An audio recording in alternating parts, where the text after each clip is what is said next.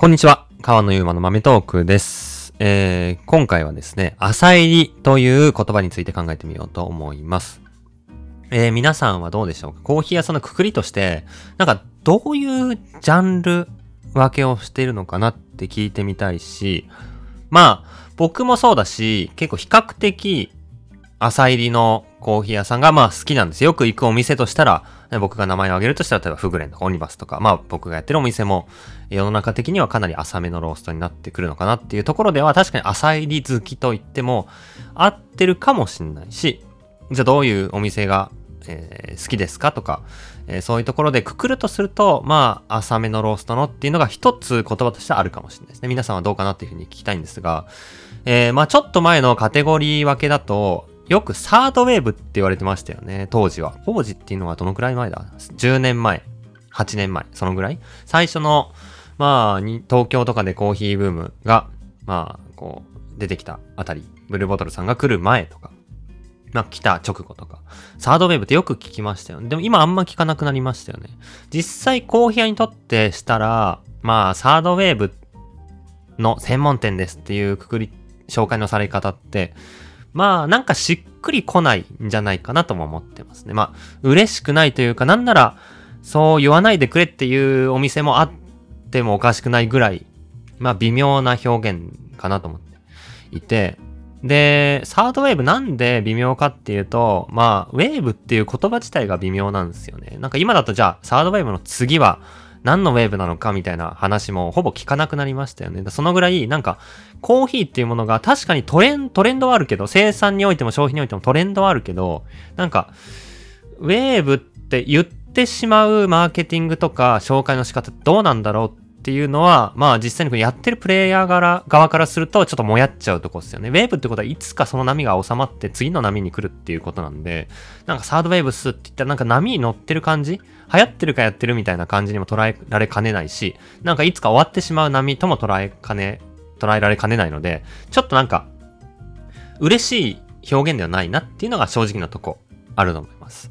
じゃあ他にどんなくくりがあるかっていうと、やっぱりまあスペシャルティーコーヒーとかシングルオリジンコーヒーっていうくくりがあって、まあそれはスペシャルティーコーヒーってざっくり意味を何、何かっていうと、まあうまいコーヒーって感じですよね。で、シングルオリジンコーヒーっていうのは農園ごとの個性とか、えー、ロット分けしたコーヒーっていう意味ですよね。っていう専門店ですっていうのはまあ事実として正しい、否定のしようがないと思います。まあ、ブレンドもやってるお店だったらスペシャルティーコーヒー専門店っていう感じなんですが、なんか一般的な世の中のスペシャルティーコーヒーっていう言葉ってどう思われてんだろうっていうのはちょっと最近思ってて、多分ですね、まあスペシャルティーコーヒーのっていうと、世の中の多くの方が、まあコーヒー好き嫌い関係なく多くの方がイメージするであろう連想は、高級なとか貴重なとか、なんかその、うん、いいコーヒーっていうグレードの高さ、希少性、美味しいっていう五感での純粋な喜び、楽しさじゃなくて、なんかやっぱりこう金銭的な側面でスペシャルティーコーヒー、あーあの高いコーヒーでしょとかいうイメージに行きやすいワードなのかなっていう、スペシャル、スペシャルティーっていう言葉がね、なんかそうつながるんじゃないかなとも思ってて、まあちょっとそれは世の中のまあなんていうんですか、アンケートとかね、そういうので知るべきなんで、ちょっと僕の妄想でしかないんですけど。で、シングルオリジンコーヒーっていうのはちょっと聞き慣れない、ちょっと難しそうな、なんかどっちかというと エスディージーズ 的な、こうなんかそういうイメージだと思うんですよ、世の中一般的に。で、ほとんどの人がよくわかんない、知らないっていう感じだと思ってて、でその中の、えー、話戻しますけども、一番わかりやすいくくりが朝入りなんじゃないかなと思っているんですよね。で、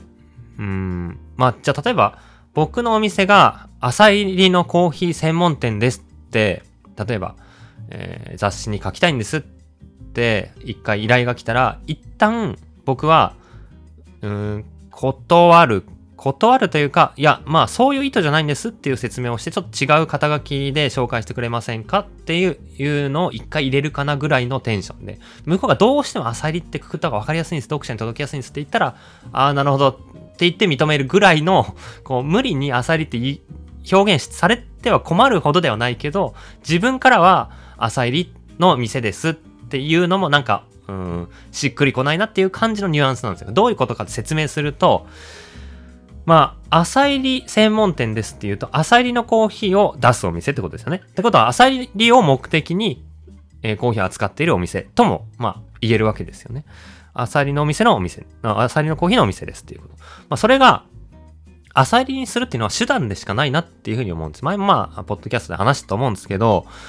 浅煎りっていうこと自体は、他の世の中によく多く出回ってるコーヒーに比べて相対的に浅めのローストだから浅煎りって言ってるだけで、まあ具体的なねコーヒーの焙煎具合って色でまあこう選別してシティとかフルシティとかあると思うんですけど、まあそれでこの辺が浅煎りっていう定義は確かにあるけど、色だけじゃまあ味までは正確には分かんないですよね。で、世の中的に多く出回ってるコンビニとかスーパーマーケットで流通してるコーヒーに比べると明らかに浅めのロースト。浅めっていうのは、まあ火の通り方が、えー、弱いというか、より短時間で、よりまあ低温で焙煎してるのかなっていうようなイメージですね。焙煎でいうと最後の最終温度がより低いというか。そういう、う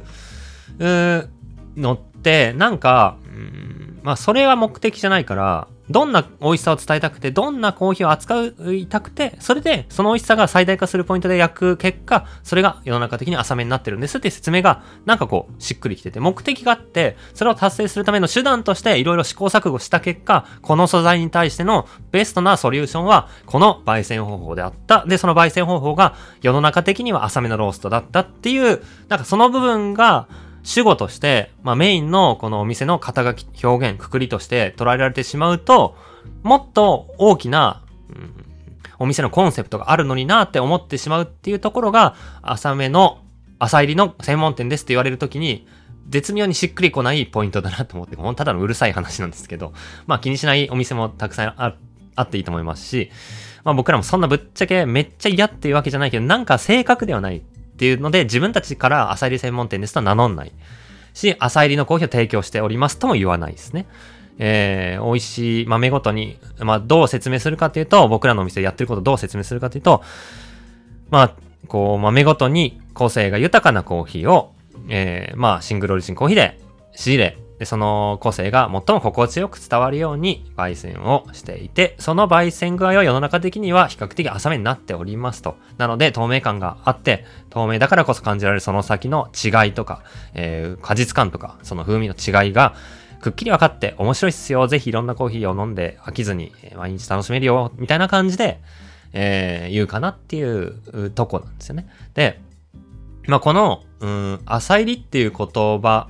があってもいる、事実としては合ってるけど、まあ絶妙に違うっていうところは、浅煎りの中でもいろんな浅煎りがあるかなっていうふうに思ってるんです。それはさっきのこの美味しいコーヒーを出すっていう目的を叶えるために比較的浅めのローストになってる。その美味しいコーヒーの定義がお店によって違うと思うんですね。例えばド派手な、もう飲んだ瞬間にわかる、うわこのコーヒー全然違うみたいなフレーバフルなコーヒーを出すっていうところもあれば、僕らどっちかって浅めのローストのくくりの中ではじわあじわじわで甘いっていう感じのじわ甘系のロースターかなと思ってるんですけど、優しさとかバランスとか余韻とか全体の丸さとかっていうのを大事に、まあ、僕らで言うと毎日飲んでも飽きないっていうところをコンセプトに、その飽きない中で飲み続ける中で個性が、えー、面白いっていう、まあその両立を意識してるんで、そういうところで、まあ浅めの中にもいろんな浅煎りがあるよっていう、まあアプローチも違うよっていうところが、えー、正確なのかなとも思ったりは、えー、しています。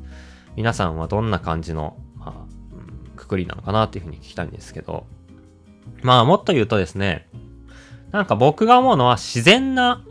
じわじわ飲める優しいコーヒーっていう感じのイメージですね。個性があって面白いし飽きないし、でもやっぱり、うん、甘いだけだとちょっとやっぱ面白さに欠けちゃうんですよ。だからその酸とか果実感があるからこそ、あ面白ってなるんですけど、一方でそれだけだとしんどくなっちゃう。だから甘くて、まあ本当に冷めてもうまい、じわじわうまいコーヒーっていう感じのイメージで僕はやっていているので、なんかじゃあ、うん、そうですね、こうどういうくくりがいいのかなっていうのがちょっとね、まだしっくりきてないんですけど、お客さんに例えば浅煎り専門店ですかとか、このお店のコーヒー浅煎りですかって聞かれたら、なんて答えるかっていうと、豆ごとの個性を意識して、えー、焙煎を豆ごとに調整していて、まあ豆ごとの個性が最も心地よく伝わるように焙煎していて、それは世の中的に比較的浅めですっていう答えをするしかないっていう感じなんで、ちょっと細かいとこですけど、もし浅煎りっていう言葉を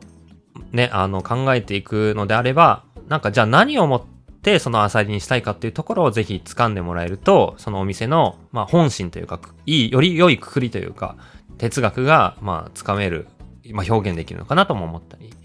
しています。皆さんどんな感じでね、こう何何専門店ですって言ってんのかな、ちょっと気になるんですけどね。ちょっとそんな話をしてみました。僕らは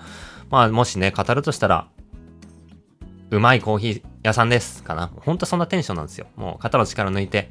なんかうまいなーって感じのコーヒーを出してるだけなんで、もう大それたこんなフレーバーのこんな緻密なこんなっていうやつをそんな語りたいというよりか、それは後でいい。まず興味も持ってもらって、コーヒーが日中根付いた先に、なんでこんな味なんだろうってところで、品種とか生成方法とか、そこでがっつり踏み込んでもらえば全然後でよくて、まずはなんかね、みんなになんかうまいなーって思ってもらえる、うまいコーヒー屋さんって感じでやれたらいいかなと思ってるんで、まあ自分で肩書きをつけるとしたらそんな感じですね。はい、今日はそんな、まあ、お店の肩書き、タイトル、くくりみたいな話をしてみました。ぜひいろんな、えー、話をしていきたいと思ってますので、引き続き聞いていってください。